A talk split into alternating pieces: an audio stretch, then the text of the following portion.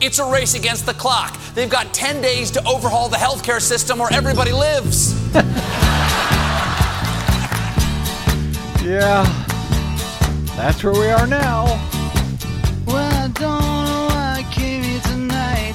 That's one reason. I got the feeling that something ain't right. No, it ain't. I'm so scared in case I fall off my chair. And I'm wondering how I'll get down the stairs. Clowns to the left of me, jokers to the right. Here I am, stuck in the middle with you. Yep. Yes, I'm stuck in From Pacifica Radio in Los Angeles, this is the BradCast as heard on KPFK 90.7 FM in LA. In Oregon on 91.7 KYAQ on the Central Coast, 106.7 KSO in Cottage Grove. In Lancaster, Pennsylvania on 92.9 WLRI. In Maui, Hawaii on 88.5 KAKU. In Columbus, Ohio on 94.1 WGRN. In Palenville, New York on 102.9 WLPP. In Grand Rapids, Michigan on WPRR. On New Orleans, WHIV 102.3. Washington, D.C.'s 105.5 FM. And Minneapolis, St. Paul's AM 950 KTNF. We also stream coast to coast and around the globe on the internets on the Progressive Voices channel, Netroots Radio, Indie Media Weekly, FYI Nation, NicoleSandler.com, Radio Free Brooklyn, GDPR Revolution 99, Deprogrammed Radio, Detour Talk, Radio Sputnik, and many other fine affiliates across this nation, across this globe. I'm Brad Friedman, your friendly investigative blogger, journalist, troublemaker, muckraker. All around swell fellow, says me. I hope you agree. From bradblog.com, you probably don't. Thank you for joining us today. Uh, it is greatly appreciated. Coming up, the uh, Republicans are in, mm, let's say, an absolute panic right now to pass a repeal and replace bill for the Affordable Care Act or Obamacare before the Senate rules uh, change uh, before they will require 60 votes to overcome a filibuster in order to do so. Right now, it only requires 50 votes under the so called reconciliation rules in the U.S. Senate. Too difficult to explain, but it means that if they can come up with 50 votes right now, they can kill Obamacare once and for all. But the uh, the GOP is having a hell of a time coming up with those 50 votes out of their 52 person caucus in the Senate to get this all done. And in order to get it all done, the uh, the lead Republican sponsors of the uh, of the bill, the so-called Graham Cassidy Heller Johnson bill, um, Senator Senator uh, Lindsey Graham of South Carolina, Bill Cassidy of Louisiana, who is a doctor, by the way, they are making a whole bunch of arguments about fairness as a way essentially to mask the fact that they are taking money from so called blue states in order to buy off so called red states. Uh, with this new bill, uh, basically restructuring one sixth of the uh, nation's economy in the bargain. But the argument that they're uh, that they're making here for why it needs to be done as my guest coming up today will explain, is the exact opposite of the argument that Republicans usually make when it comes to rewarding those who, you know, work hard to get ahead and not punishing those um, uh, who do so. Uh, David Dayen will be here shortly to explain all of that hypocrisy. Also, if time allows, Desi Doyen will be here with the latest Green News Report. How if are you time doing? allows, If there's time so allows, much today. there really is. Uh, on the uh, but we've got uh, if we can get to it, the catastrophic Hurricane Maria, the catastrophic uh, earthquake in Mexico. And uh, and some of the world response to Donald Trump's uh, comments this week at the UN, or I should say, his lack of comments when it comes to climate change and the Paris Climate Accord. Uh, so that's all straight ahead.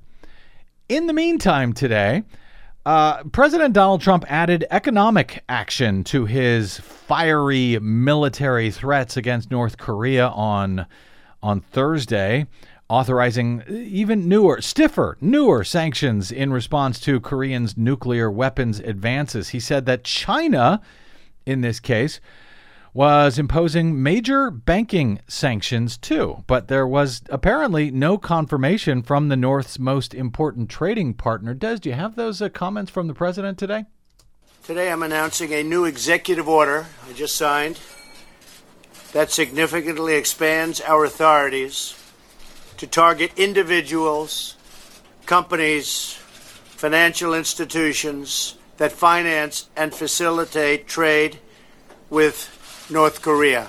Our new executive order will cut off sources of revenue that fund North Korea's efforts to develop the deadliest weapons known to humankind.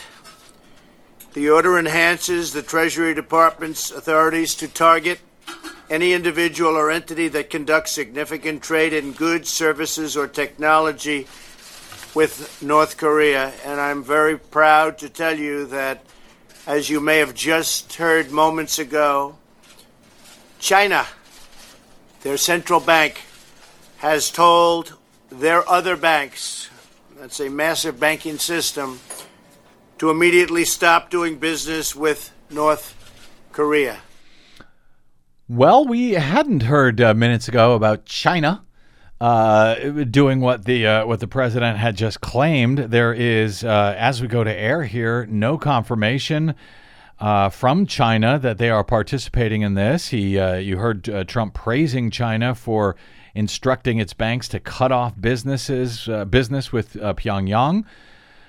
But AP reports that neither the Chinese nor Trump officials other than Trump himself, were ready to say that this is actually happening. Treasury Secretary Steve Mnuchin said he had spoken at length on Thursday with the head of China's central bank, but he said he was not going to have comment on confidential discussions.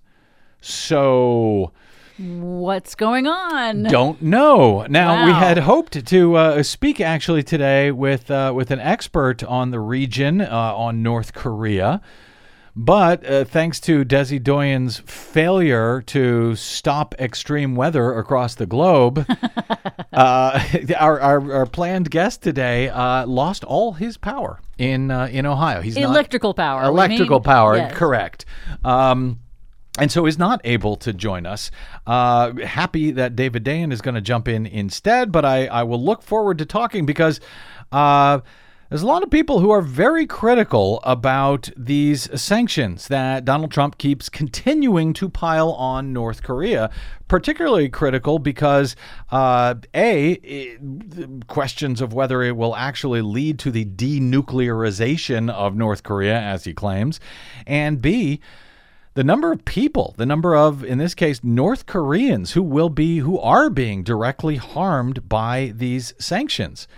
Uh, you know, in the bargain, in in trying to uh, uh, reach an end with North Korea, that it's not altogether clear how these sanctions would actually get us towards that end. So we will talk about that in the days ahead.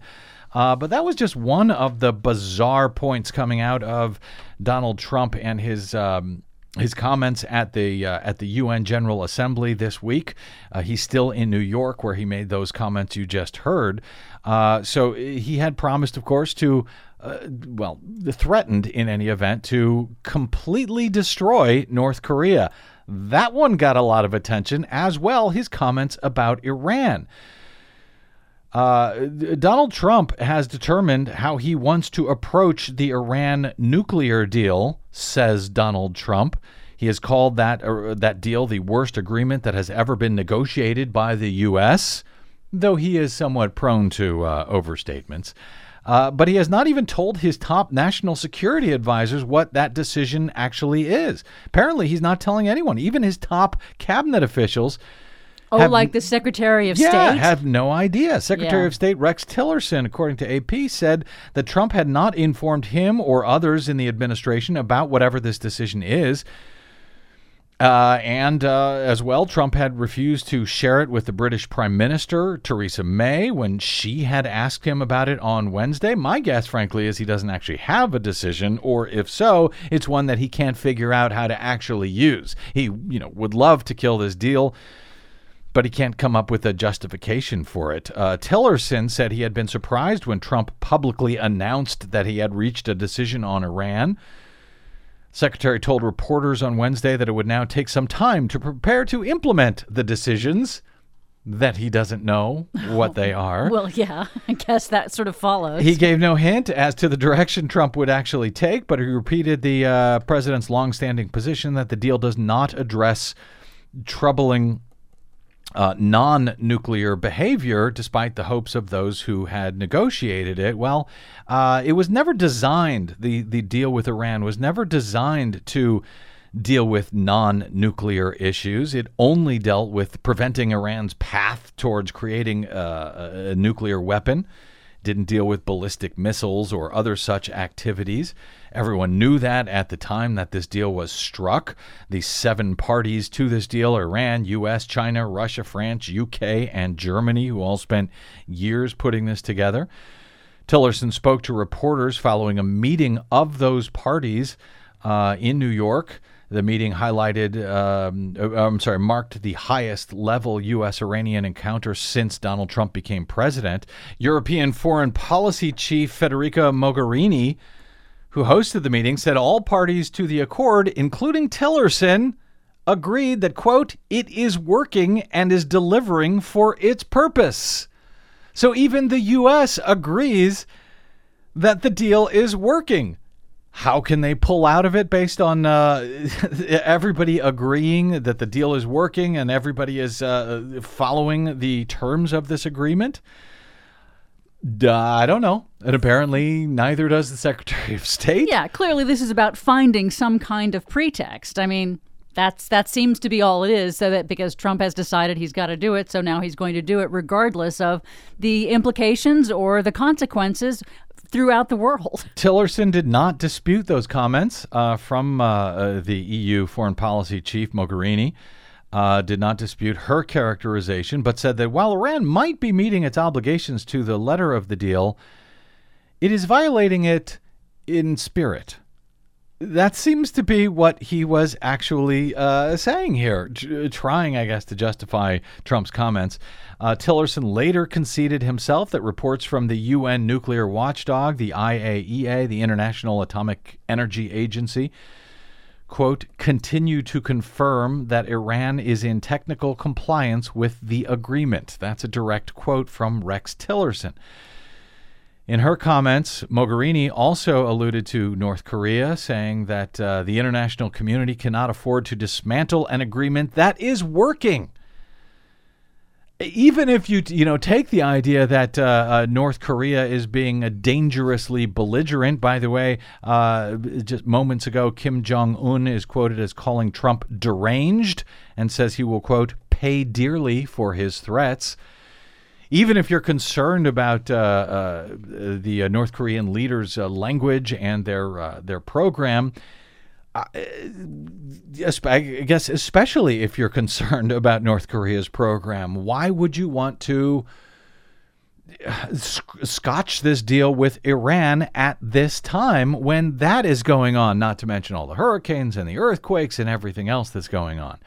Mogherini declined to say whether Tillerson had pledged to remain committed to the deal, but said that the uh, EU is committed, in fact, to preserving it. The meeting in the UN Security Council chambers followed two days of increasingly hostile rhetoric between Trump and Iranian President Hassan Rouhani. Uh, as well as Trump's surprise announcement about a decision on some decision on the nuclear deal. In response, Rouhani lashed out in uh, in response to Trump at quote ignorant, absurd, and hateful rhetoric in Trump's UN speech. Uh, earlier in the week, in which Trump called Iran a murderous regime, said we cannot abide by an agreement. This is a quote We cannot abide by an agreement if it provides cover for the eventual construction of a nuclear program. But of course, there is no evidence, absolutely no evidence that that is Iran's uh, in- intention or that it's uh, you know meant to provide any such cover, which uh, puts Trump and his Fox News informed hatred of Iran, I guess, in uh, in a in a bit of a pickle here. Addressing the General Assembly on Wednesday, Rouhani said his country won't be the first to violate the nuclear agreement, but it will respond decisively to its violation by any party. In a dismissive jab at Trump, He said that it will be a great pity if this agreement were to be destroyed by rogue newcomers to the world of politics. Wow. Uh, by violating its international commitments, he said the new administration only destroys its own credibility and undermines international confidence in negotiate in negotiating with it or accepting its word or promise. Uh, that echoes criticism even from some of America's allies right now, uh, including uh, some that we've heard from France and, and others in, regarding the uh, the Paris Agreement which you know uh, this is all coming at a time when the U.S. Uh, is is hoping to, in, in theory, draw North Car- North Carolina, North Korea. A little different. we haven't gone yet to war with North. Korea. Give them time with North Carolina. Uh, at a time that they're hoping to draw North Korea into negotiation over the, uh, you know, their nuclear arsenal, and frankly at this point, looking at this, looking at how Donald Trump deals with agreements, whether it's Iran, whether it's the Paris Agreement, why would North Korea at this point take the U.S. at its word on anything? I mean, if it's willing to break the Iranian agreement, uh, even while the U.S. itself is saying that the, Iran is is completely following the terms of the agreement, uh, they're watching Trump pull out of the Paris Climate Agreement that the entire world, including North Korea, if I recall, wasn't North Korea a party to the uh, Paris Climate Agreement? You know, actually, I, I think they have. I, I think, there are only two countries that have not uh, have now withdrawn, which is uh, Syria and the United States. Uh, right. Actually, I don't know that Syria ever was in in the first no, place. they weren't. But so es- but essentially, yes. They're so not a the party to it. But so why would North Korea even be interested in coming to the table with this guy who breaks agreements left and right? Why would anyone on any international agreement ever from here on out? Uh, Rouhani said that Trump is seeking an excuse to pull out of the nuclear deal. It would be a waste of time for him to meet with the president while they're all in New York. He, he uh, described his comments as, quote, extremely offensive uh, and uh, his allegations as baseless. So this is exactly what Trump is accused to uh, of, of doing, by the way, in his own businesses, essentially breaking contracts, even when the parties to the contracts had done all the work that was expected. But he just decided, you know what, he didn't like that contract anymore. Uh, or, you know, he just didn't want to uphold his end of the bargain for whatever reason. So, how does he think that it will possibly help in future negotiations with places like North Korea, for example, who is watching this behavior? Um, AP goes on to note that if the U.S. tries to activate globally enforceable sanctions on Iran again, European countries themselves are likely to balk. Uh, they won't join along. It may just be the U.S. and the U.S. alone uh, who is taking this action. And, well, anyway, that's some of the mess ahead. Speaking of the mess ahead, the latest in- iteration of the uh, zombie legislation known uh, to to repeal and replace Obamacare, known as the Graham Cassidy bill, is going to be bad news for a whole bunch of people, including senior Americans. The uh, the American Association of Retired Persons, ARP or AARP, says that millions of seniors nationwide will see their health care premium, premiums and out of pocket costs skyrocket if this bill becomes law. New report out today from ARP says the bill eliminates two sources of financial assistance premium tax cuts and cost sharing uh, uh, reductions, which is critical to ensuring that low to moderate income older adults are able to afford the coverage they need. For a 60 year old, for example, earning $25,000 a year, Premiums and out of pocket costs could increase by as much as $16,000 a year if they wanted to keep their current coverage. Remember, they're only making $25,000 a year in this scenario. Well, you know, food, it's optional. The bill may also allow states to charge older adults 50 to 64 significantly higher premiums than under the current law on the basis of their age by waiving federal protections that limit the practice known as age rating, says uh, ARP. We estimate that this person, the 60 year old making $25,000 a year, could pay as much as $16,174 more by 2020 at the national level. But in some states, the total increase is significantly larger. For instance, a 60 year old Alaskan earning $25,000 could pay as much as $32,000 more to keep their current coverage in Arizona. Hello, Arizona who reported who uh, supported Donald Trump, uh, that same person in Arizona could pay as much as twenty-two thousand dollars more. The increase, they say, is simply unaffordable. Well, that's true. At the same time, a report released today by the Kaiser Family Foundation shows a sharp disparity in how Graham Cassidy Obamacare repeal treats uh, the states that expanded Medicaid and those that did not. Overall, the report estimates states would see $160 billion less in federal health care funding over the next decade under the proposed law. With 35 states and uh, the District of Columbia losing federal dollars. But Medicaid expansion states would bear the heaviest burden by far. That would be, you know, the blue states they would lose 11% of federal support on average. Republican controlled states, on the other hand, that did not expand Medicaid, they would get an average increase of 12% under this bill. Um, but in fact, all of the states will be losers. At one point, uh, this bill just stops funding any of this uh, Medicaid expansion as of 2027. It's a terrible bill a lot of people seem to agree, yet the Republicans are still trying to get this thing passed, and they're trying to get it passed quickly, and they are willing to make some, let's call them unusual arguments in order to. Uh, in order to hoax people to support this bill. We're going to talk about that next with my guest, David Dayen of The Nation. I'm Brad Friedman. This is your BradCast.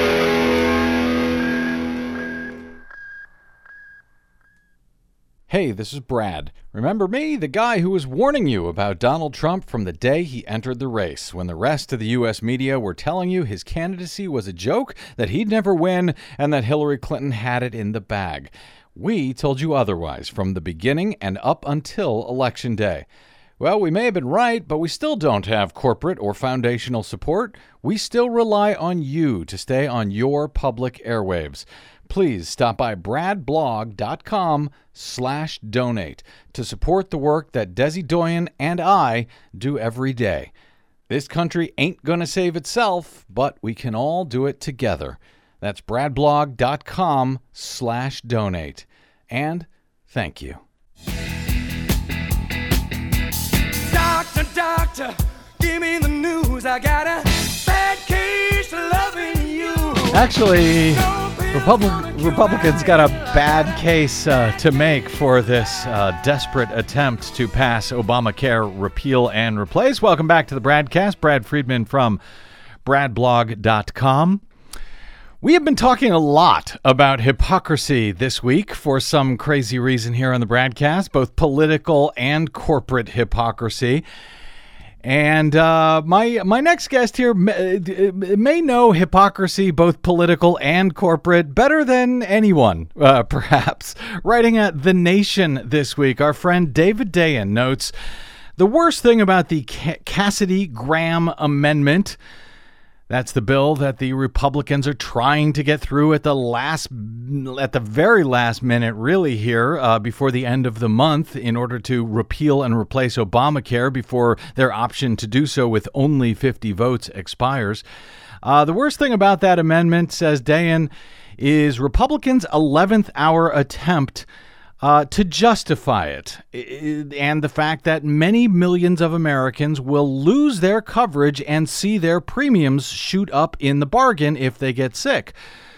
But he says what is only slightly less horrible is the incomparably dishonest way that Senators Bill Cassidy and Lindsey Graham, the uh, the, the two lead authors and co sponsors of this bill, have been selling that proposal, which conflicts with a fundamental conservative tenet, namely that egalitarian policies punish success. He says this is what you always hear from the right. Whenever anyone suggests taxing the wealthy even a little bit more, they respond that all Americans have the same opportunities to obtain wealth, which he says, which Dayen says they don't, and that we should not punish those who manage to thrive. It's simply un American to penalize those who put in hard work and play by the rules. That, however, is not the way this particular Republican health care bill seems to be structured or seems to be uh, argued by the senators who are in support of it. David Dayen says that that is exactly what this new last minute desperate push to repeal and replace Obamacare would do, would in fact penalize those who put in hard work and play by the rules, namely, many of the blue states, the so called blue states that are Democratic states that uh, frankly, have seen huge signups in uh, in healthcare thanks to the Affordable Care Act and its expansion of Medicaid. Joining us now to explain all of this and explain the latest hypocrisy from the Republican Party in this case is our friend David Dayen. He's a financial journalist and contributing columnist at The Nation and The Intercept. He's a weekly columnist for The New Republic and The Fiscal Times. He's also the author of the Critically acclaimed Chain of Title How Three Ordinary Americans Uncovered Wall Street's Great Foreclosure Fraud, and also the recently well deserved winner of the Studs and Ida Terkel Prize. Hey, David Day, and welcome back to the BradCast, my friend. How are you? Oh, I'm okay. Uh, we were. We, I was actually. My brain has been somewhat in the United Nations this week. We were planning to talk about North Korea today, and uh, uh, our guest got his power got knocked out. Uh, in uh, he's not in Mexico or Puerto Rico, so there's that. But he was in Ohio, uh, and so at the last minute, I greatly appreciate you jumping in for us here to talk about your your piece over at the Nation on the shocking dishonesty of the GOP's latest repeal push. So, how does the new Graham Cassidy Heller Johnson bill punish success as you see it? And then we can talk about how. Uh, how the Republicans have spent so much time arguing against that uh, idea of punishing success at all. Yeah, you got it. First of all, happy to be the relief pitcher here uh, for you. No problem. Always a good one. um, I'll try to bring my fastball. So, uh, Yes. So what is this? What is uh, what I'm talking about in that particular piece is the rhetorical strategy that's being used to sell mm-hmm. this this latest effort to repeal and replace Obamacare. Uh, what we know that it does is it takes all of the funds that the U.S. government uh, uses various elements of Obamacare, the, the two big ones, mm-hmm. the exchange subsidies mm-hmm. and Medicaid expansion. And it puts them into what is called a block grant. And uh, so it takes that money, gives it to the states, say, hey, do what you want with it. Uh, go go hog wild. If you want to run Obamacare, go ahead. If you want to keep the Medicaid expanded, go ahead. If you want to do something totally different, that's up to you. Uh, and the way that they're selling this is they're saying, well, the problem is certain states get too much money from the government relative to other states when it comes to these particular facets of Obamacare. Mm-hmm. Lindsey Graham on the Senate floor uh, said, you know, uh, he pointed out four states Massachusetts, Maryland, New York, and California. Interesting. We'll come back to what those states uh, all have in common mm-hmm. in a mm-hmm. second. But he said, I like those states, but I don't like them that much to give them the money that the rest of us should get. So, uh, what is he really saying there? Well, he's saying that these four states were among those that expanded Medicaid. These four states are the ones that uh, opened their own websites. They're not using healthcare.gov. Mm-hmm. Uh, and they're the ones that aggressively targeted low income people, uh, people who were uninsured, and got them covered.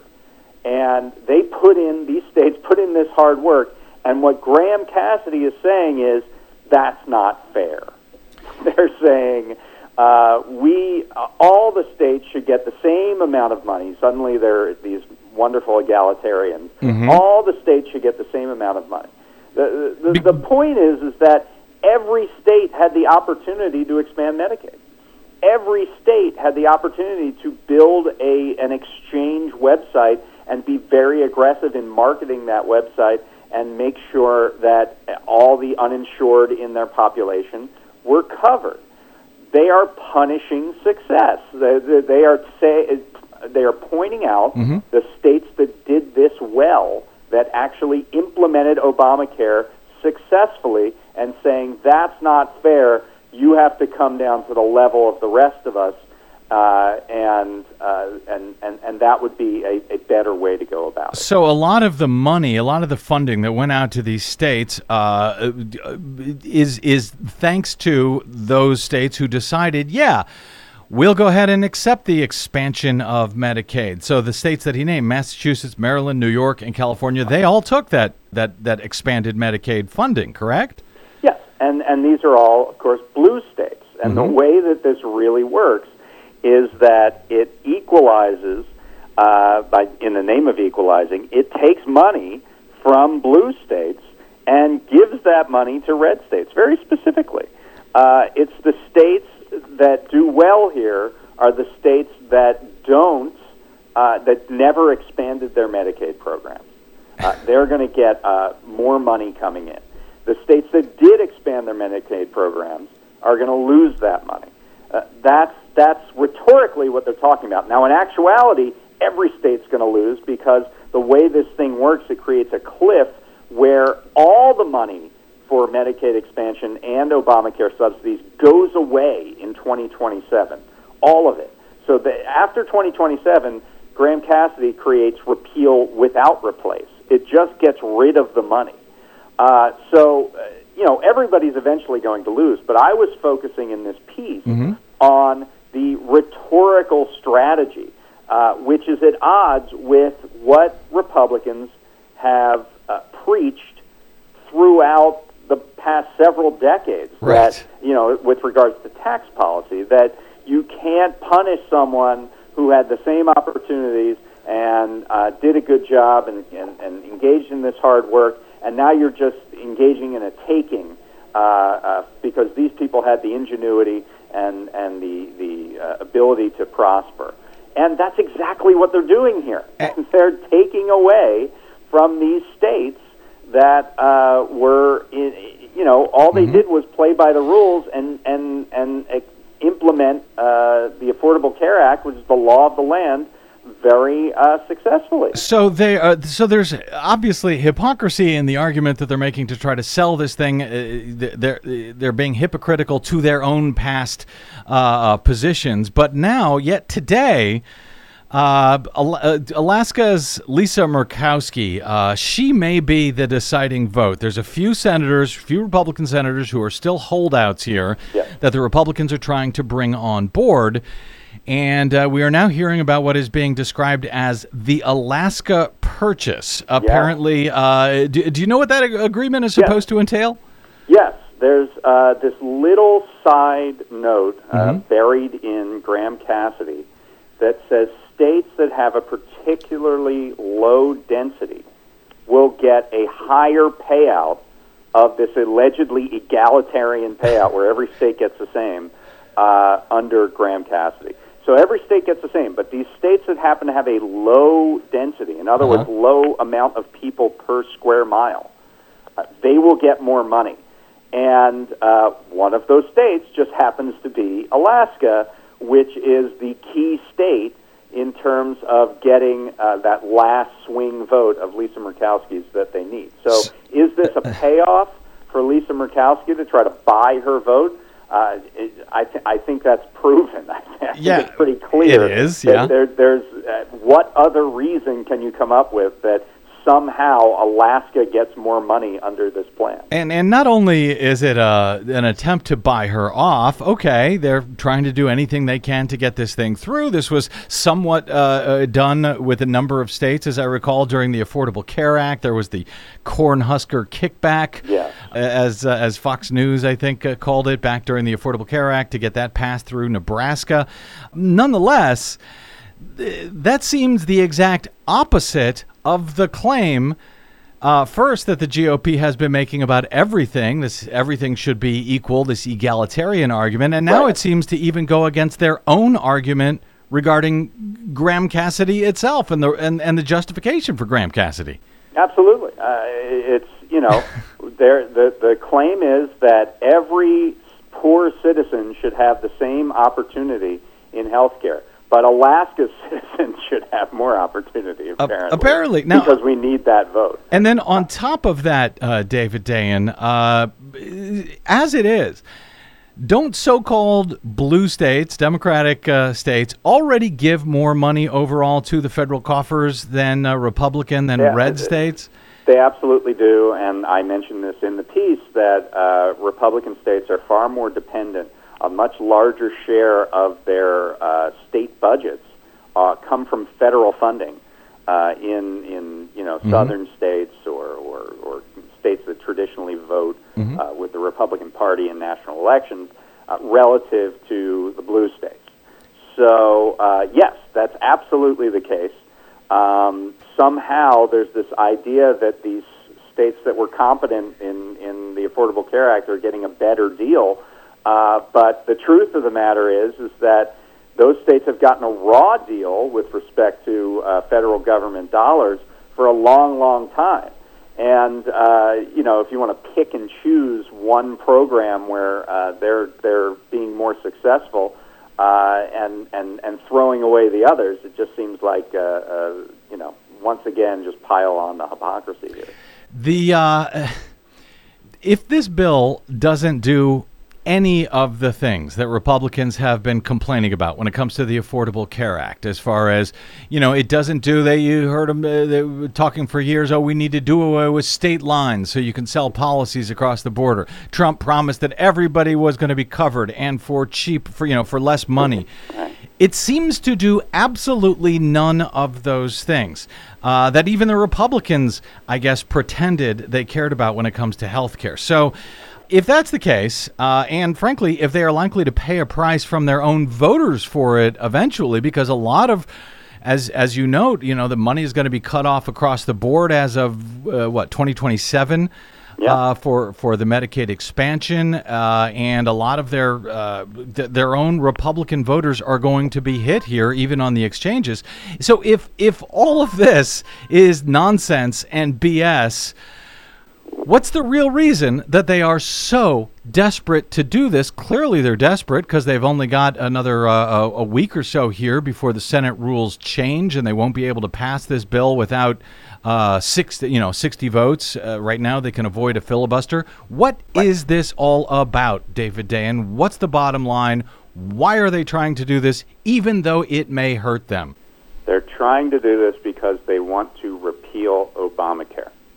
And the details of how that goes about do not matter. I mean, Republican senators have said this very explicitly. Chuck Grassley, on a phone call with reporters, said, I could probably come up with 10 reasons why this is a terrible bill, but we ran on repealing Obamacare, and this is the last chance we have.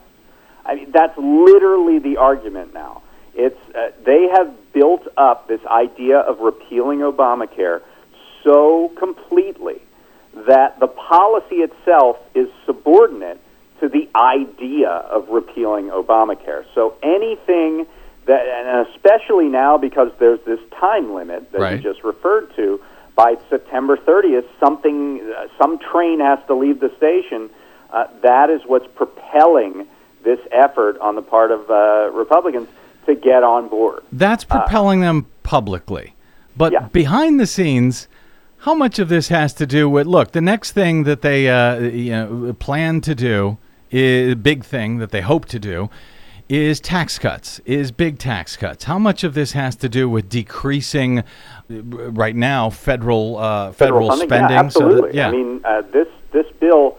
First of all, it, it not only cuts these uh, uh, the the various Mm-hmm. layers of public federal support for health care, uh, and it's not just the Medicaid expansion, and it's not just the uh, subsidies on the exchanges.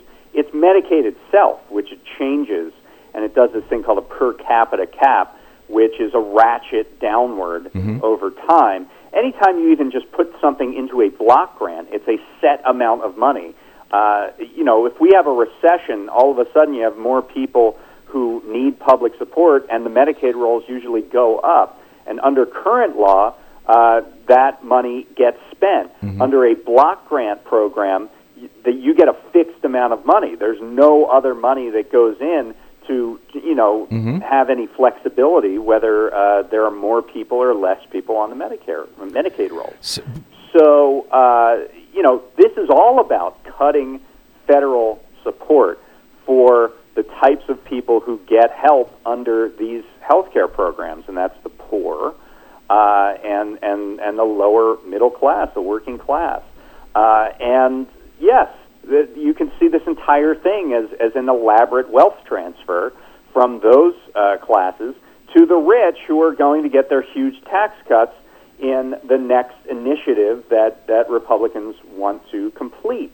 So yes, uh, uh, the, the the whole the, the the rhetorical stuff that I'm highlighting and calling out is really a mask for ratcheting down uh, public support for poor people uh, so that they can give tax cuts to rich people. and not just support. I mean, I think, and this may, maybe this is just me, but uh, you know, I think this has to do actually with math. If they can, if they can lower uh, federal expenditures by whatever amount, 200 billion, 300, 400, 800, whatever they're talking about in this bill, doesn't that then affect the uh, the tax cut bill that they have a, uh, essentially a different Well- baseline to start with? It Uh, does if you think they care about the deficit.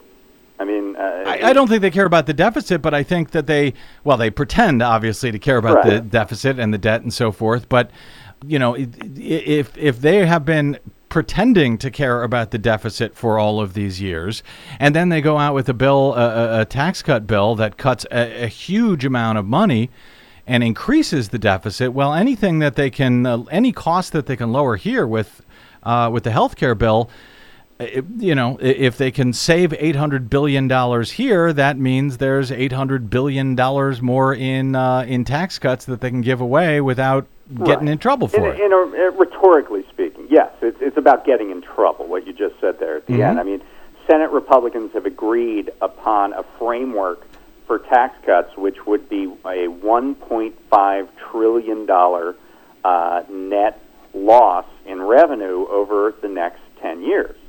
Uh, and maybe they don't want to, uh, you know, bear the various pundit uh, uh, columns about how they're being fiscally irresponsible. So they say, "Oh, but we're getting rid of you know 800 billion dollars in the Medicaid program, and everything equals out." Uh, that's certainly possible. Uh, that that that could be sort of the long game thinking. I really do think that in the short term, the thinking is we have to repeal Obamacare. And uh, by the way, this Yeah. this thing would still have to pass the House. And this might actually be a weird circumstance where this is harder to do in the House of Representatives. And the reason why is there are several House members that come from New York and California.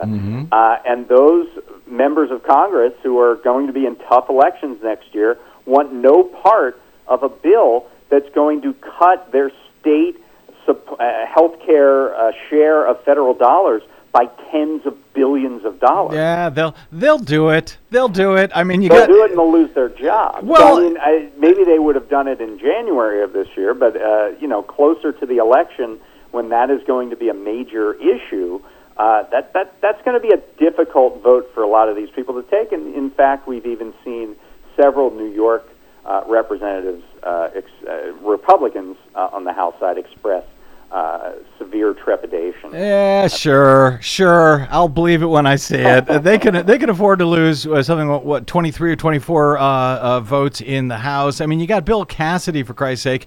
He's going to lose from Louisiana, the senator from Louisiana That- who wrote this bill. true. I mean, he's going to lose uh, for Louisiana something like nine billion dollars Yeah. in this thing. he doesn't seem to care. has He, uh, expanded Medicaid. What's so, that? Uh, this this guy is his own state, and and because it's his own state that is suffering here, uh, that has to make me believe that the conservative base has been screaming to repeal Obamacare for the last seven years. Yeah. And if Republicans go through September 30th without even trying to get that done, uh, the, the the base is going to be uh, in in in turmoil, and so a lot of this has to do with just pass something we can say we repealed Obamacare.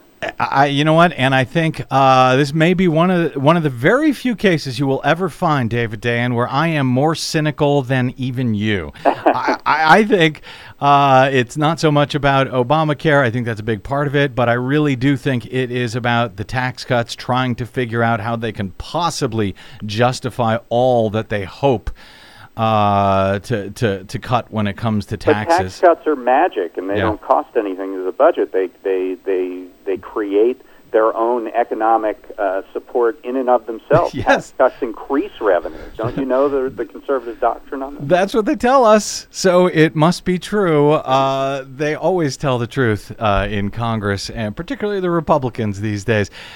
David Dayen, really appreciate you jumping on with us today to uh, explain this. I'll point folks over to your uh, coverage at The Nation, the shocking dishonesty of the GOP's latest repeal push. Not all that shocking, I guess. Uh, you can also find his work uh, all over the place, but uh, centralized at daviddayen.tumblr.com and, of course, on the Twitters at D. Dayen. Oh, yeah, and go out and buy his book, Chain of Title How Three Ordinary Americans Uncovered Wall Street's Great Foreclosure Fraud. Find out what really happened. Uh, when uh, when when the, the housing industry and uh, Wall Street tanked the world economy. David Day, paperback, November seventh. paperback on November 7th. V- Perfect timing for Christmas. Just There saying. Hey, David, really appreciate you jumping in and joining us here today. All right, thanks a lot. Thank you. Okay, a quick break, and we are back with our Green News Report with Desi Doyen. I'm Brad Friedman. This is your BradCast.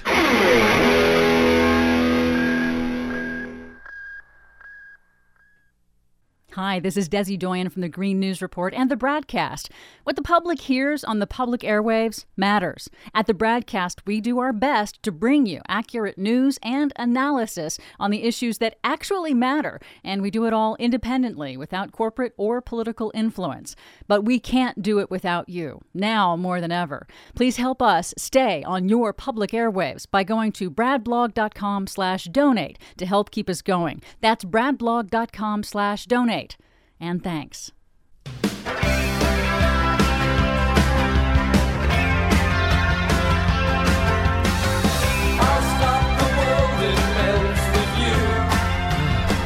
Welcome back to the BradCast. Boy, uh, Desi Doyen, as busy as this uh, week, several weeks, months uh, have been, I can only imagine how busy it has been for you trying to keep up with all of these hurricanes and disasters around the world. Yeah, it's been uh, it's been a really insane month, I should say, because uh, Hurricane Harvey was about a month ago.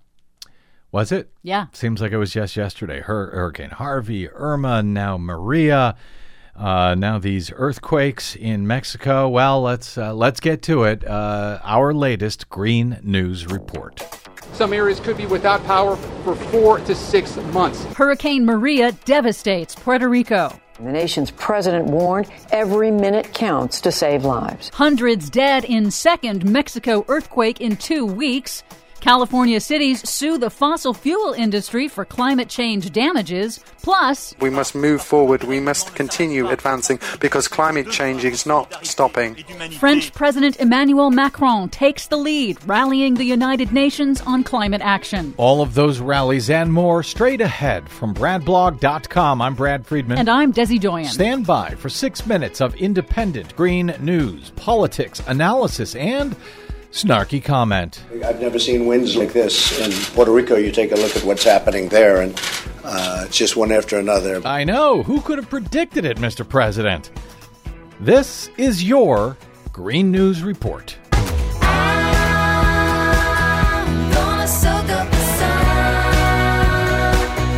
Okay, Desi Doyen, the deadly hurricane season continues to continue. Yes, it does. In the Caribbean, Hurricane Maria made a direct hit on Puerto Rico as a powerful Category 4 on Wednesday, the strongest storm to hit the U.S. island territory since 1932. And the third strongest storm to ever hit the U.S. It caused extensive flooding and knocked out power to 100% of the island's electric grid. The mayor of San Juan said infrastructure and electrical grid repairs could take four to six months. Puerto Rico is already grappling with a deep financial crisis and faces more than a billion dollars in damages from Hurricane Irma alone. The economies of all of these Caribbean island nations hit by Irma and Maria are reliant on tourism, and full recovery will take years. Well, no worries. I'm sure the Republicans in Congress will be happy to send disaster aid to the U.S. territory of Puerto Rico. The Washington Post reports that 2017 has already had more than a year's worth of named storms based on the long term average, and we are only midway through hurricane season. Hmm. What's remarkable about the Atlantic hurricanes of 2017 is both their intensity and how rapidly they're intensifying, getting really bad really fast. According to the acting deputy director of the National Hurricane Center, 2017 has seen more frequent rapid intensification events than usual. Hurricane Maria may also have set a record for rapid intensification for an Atlantic storm. Meanwhile, a second powerful earthquake in two weeks rocked central Mexico as a 7.1 that followed an even larger 8.1 quake that hit the nation's west coast. Tuesday's earthquake has killed more than 200 people, mostly in collapsed buildings, with the death toll expected to rise. Now, there's a common thread here in the impact of these disasters, and that's why we focus on infrastructure and building codes, because building codes and well designed, resilient infrastructure can mark the difference between life and death, both during and in the dangerous aftermath of a disaster. Both play a crucial role in every community's ability to recover from future disasters, including the accelerating impacts of climate change. This latest earthquake hit on the 32nd anniversary of the 1985 earthquake that killed some 10,000 people in Mexico City. And while the death toll for this latest one is expected to rise to as many as 1,000, it could be the building codes that have changed since 1985 that ended up saving a lot of lives. And not speaking of climate change was U.S. President Donald Trump. In his first ever address to the United Nations General Assembly this week in New York, Trump had plenty to say about rogue nations that put the rest of the world at risk, mm. but nothing about the growing threat of climate change. However, French President Emmanuel Macron, in his first address to the United Nations, subtly criticized Trump's decision to withdraw the U.S. from the Paris Climate Agreement. He said that voluntary agreement is not negotiable. Humankind must defend itself by protecting itself. That agreement is not up for renegotiation. We will not backtrack. We will continue to implement the Paris Agreement. Macron is allocating 5 billion euros for climate action in France, and he called on cities and states around the world to do their part in transitioning away from fossil fuels. To that end, California Governor Jerry Brown at the Climate Week side conference in New York announced that the U.S. Climate Alliance, a coalition of 15 states, including New York and California, is on track to cut their carbon emissions 25% by 2025. Brown encouraged other nations to hold fast to their commitments, saying, quote, other countries ought to listen. The U.S. is in all the way on the Paris Accord. Just not our president, but let's not mention that. Finally, on Wednesday, San Francisco and Oakland, California became the first major U.S. cities to sue the fossil fuel industry over climate change. Their suit alleges that oil, gas, and coal producers not only caused the greenhouse gas emissions driving rising sea levels, but did so knowingly. And it seeks to hold the industry accountable for billions of dollars in property damages caused by rising seas now and in the future from flooding and coastal erosion. We sure are counting on the judiciary to save this country and this world a whole lot of late, aren't we? I'll take what we can get. Indeed. For much more on all of those stories and many that we couldn't get to today, please check out our website at greennews.bradblog.com. I'm Brad Friedman. And I'm Desi Doyen. And this has been your Green News Report. The closer I get. You're wasting your time. Yeah, let's just keep ignoring things. They'll go away. Let's just completely ignore climate change. What could possibly go wrong? The um, we're we're only now beginning to get more information out of the tiny island nation of Dominica, which was uh, the, the one that was first slammed by uh, Category Five. It was Category Five when it came across. Uh, Yes. when Hurricane Maria came yes, ashore the, uh, there. the first right? one in recorded history in Dominic, D- Dominica's uh, recorded history. Right. Uh, the Prime Minister of Dominica says that there are 15 dead and 20 missing on that small island nation uh, after Hurricane Maria blew through. Uh, still waiting to get more information out of Puerto Rico, but uh, the death total in uh, in Mexico has, as of airtime here, climbed to 273 dead. Mm, that's that's sad. And as noted, I think it uh, it's going to continue to climb for, for quite a while. But in fact, yeah, those as high as that is, those building codes since the 1985 quake may have made uh, a bit of a difference. Oh, I think they, Mexico. to be honest, I think they made a huge difference. Uh, I've done a lot more research on that since the uh, Mm-hmm. the second earthquake, and you know what the uh, earthquake experts say is every earthquake is different. It is in a different location at a different depth. At a di- it will affect different areas differently. So some of the buildings that did great during the 1985 earthquake did not do so well Hmm. during this earthquake, and that just has to deal with you know those specific individual circumstances with each individual Right. earthquake. However, they did do a huge, a huge building boom with their building codes, and they did reinforce many, many buildings. And I think that that was a crucial factor in keeping the death toll at least where it is right now. Hopefully, it doesn't get much worse than Because- that. But there, but Yeah. I should say there are other villages and uh, towns that were farther outside that they're just getting word from that were also affected. So we'll see what the final ultimate report ends up being. Well, the reason I think I had mentioned uh, in the Green News report there are 10,000 dead. In fact, nobody knows what the death toll is from that original, from that 1985 quake that was so bad.